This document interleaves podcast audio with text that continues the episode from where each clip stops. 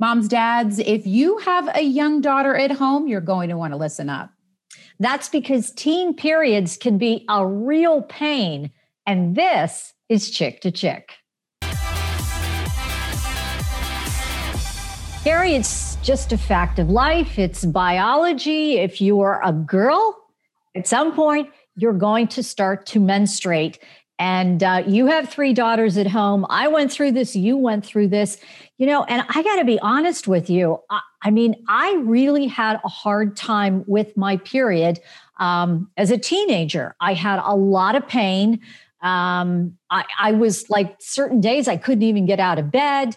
Um, there were times when I would throw up. I even passed out from the pain. And what was really upsetting for me at that time in my life is that I was basically told to deal with it.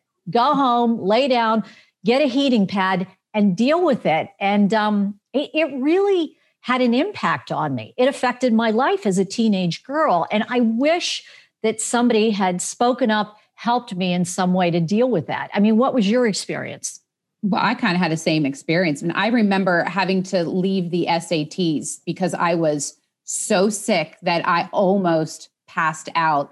I would get periods so bad, my mom would joke and yell upstairs, Did you have the baby yet? Because I swear I was like in Lamaze breathing. I had such bad cramping. And then I would miss a day of school for what? Because I have my period. Like, you know, just ridiculous. And yes, I have daughters. Um, there's five of them total. Uh, four of them have already gone through it. One is just about to, you know, knocking on the door. And they've all had very different experiences. So, this is why this podcast is really important. And we just don't talk about it enough. We talk about women's menstruation, health, menopause, all that, but we don't talk about what teens are going through. So, I'm really excited to introduce our guest today. We have Dr. Rosemary Roden, and she is the director of Adolescent Gender and Sexual Health Services, Penn State Health. Doctor, thank you so much for being with us today.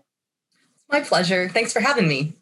So, we're going to cut to the chase because we're going to talk right about girls getting their periods. And, like I was saying, my daughters have had their periods at very different times. But one thing that I am noticing across you know the, all of their friends that have had their periods is it feels like they're getting younger and younger having their period is this really happening uh, so the re- the answer is kind of yes and no um, the literature about who has their period when, it hasn't really changed that much over the course of the past several decades. What we have started to notice is that we're looking at more populations instead of just saying average period starts at this time. Like, well, average period starts at this time for Caucasian people, and it's totally different for other populations. So, with more data, we can say that it's not that it's happening earlier or later, it's just that we are better at capturing what actually is normal.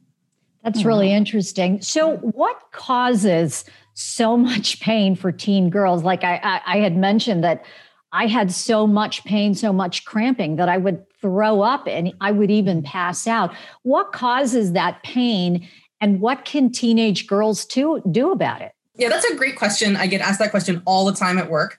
Um, the old school answer is that it's because younger people are nervous about their periods and they anticipate their periods coming and they're probably a little bit emotionally dysregulated and maybe they have some worry about their fathers and it's really garbage. That's all garbage. That's not true. So the fact is is that younger bodies produce more molecules called prostaglandins at the time of menstruation and in a couple days preceding it. And prostaglandins make muscles contract and they also stimulate pain molecule receptors and younger bodies have more pain molecule receptors throughout the pelvis. Hmm. So, what that means is that younger bodies make more molecules that hurt, and then they also are more sensitive to them after that. So, it just hurts more, biochemically speaking. Oh, wow. What can you do about that? Yeah. Okay, yeah, it's a great question. So there's several approaches. One of them is, um, well, why don't we neutralize those prostaglandins? That makes it sound really sci-fi, but all that means is why don't you take some NSAIDs, which is a non-steroidal anti-inflammatory drug. Um, the most common ones that I prescribe are either ibuprofen or naproxen, um, and those really actually target the underlying cause of the painful periods. Now that said, like I can give you naproxen and you might feel better, and there's a really good chance you might not. So the other way to approach it is that younger bodies, part of that pain molecule receptor system and pain molecule system itself is also hormone sensitive. So the addition of hormonal medications to regulate the cycle can be very helpful and frankly is really the standard of care once they're actually making it into my office for making your periods better. So when you talk about that medication, the hormone, are you talking about birth control pill, which you know drives me crazy because I know it's a birth control pill, but even I took it. I wasn't trying to control having a baby. I was trying to control my period pain. So mm-hmm. is this what you're referring to? Uh, it's one of several things. So um, most of the medications that I prescribe that regulate hormones to make your periods better, incidentally, you can't get pregnant. That's how I think about it.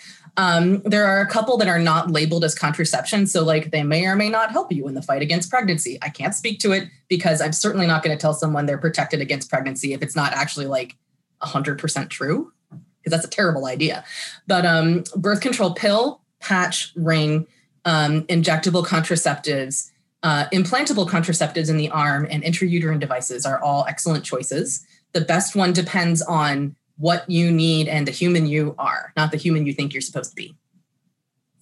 Okay. So, as a parent, then, at what point do you say, okay, this is so bad, and my daughter is in so much pain that, mm. you know, you've tried some of these over the counter medications and they're not working? When do you make that decision to bring your child to the doctor, to bring your child to someone like you to help deal with this level of pain? I think that's a great question. So I see lots of people for all kinds of different problems, but if your kid's period is getting in the way of their life, they should come see me, right? So that can mean your kid has a bleeding disorder and needs a blood transfusion every time they have a period. That can mean their mood is horrible right before their period and they sometimes need a lot of psychiatric interventions before their period. You should come see me because your period's getting in the way of your life. Uh, you like to swim, you're on the swim team and you can't swim because your period is in the way of your life or you're missing school. Really, the most important one is if you're missing school, you should come see me because people who have periods have fought for millennia to participate in public life. And if your period's getting in the way, let me help you. Is there I love the way that you approach that. I love the way that you say that. If it's getting in the way of your life, come in yeah. and and see me. Yeah. So another question would be uh, the HPV vaccine and other mm. vaccines or other measures that we would take are these going to affect our kids you know oh. in any way yeah so well i mean the hope is that things like hpv vaccines and uh, medications for periods will help your kids life in a positive way right where they're just like living happier lives where they don't have to worry about not worry quite as much about a risk of cancer or worry about their period being a nightmare and that doesn't hold them back from like academic success or something like that um, i do get a lot of questions about if you give my kid this birth control or this HPV vaccine, isn't it going to change her behavior? Is it going to make her promiscuous? Is it going to make her do all these things? And the fact of the matter is, is that like one, I'm a pediatrician, so like we study that. Pediatricians are worried about behavior, so we study behaviors with interventions. And the other part of that is, is that I'm just not that cool. Like I'm not cool. I'm not that powerful. intervention that I can offer your child that will change them away from the person that you have raised them to be. You brought up, you know, birth control. How young is too young to put your daughter on birth control if the period is disrupting their life and affecting their life?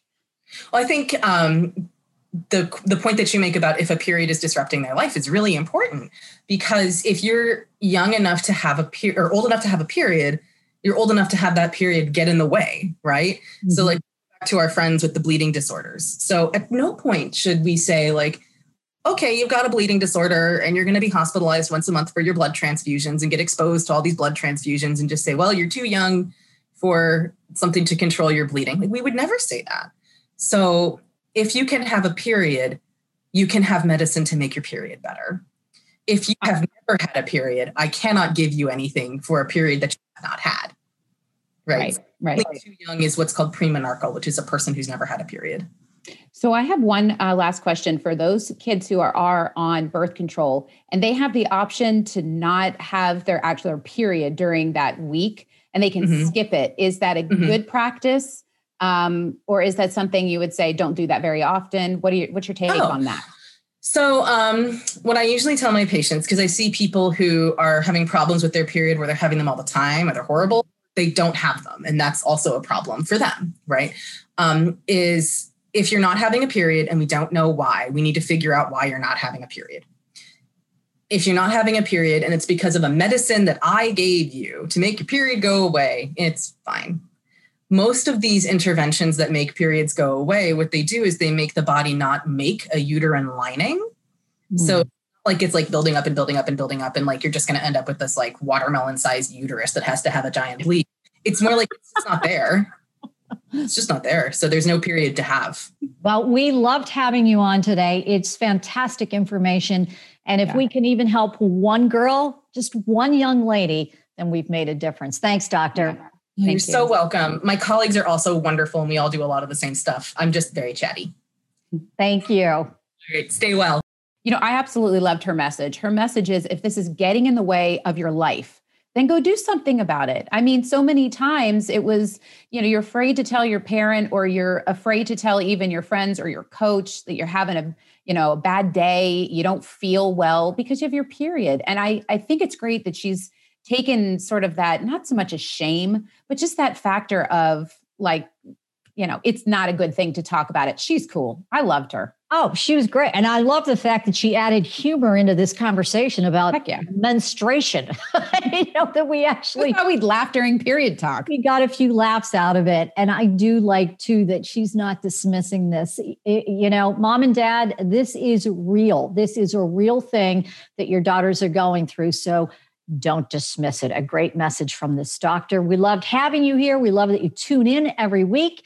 And we will be back next week to chirp about another topic.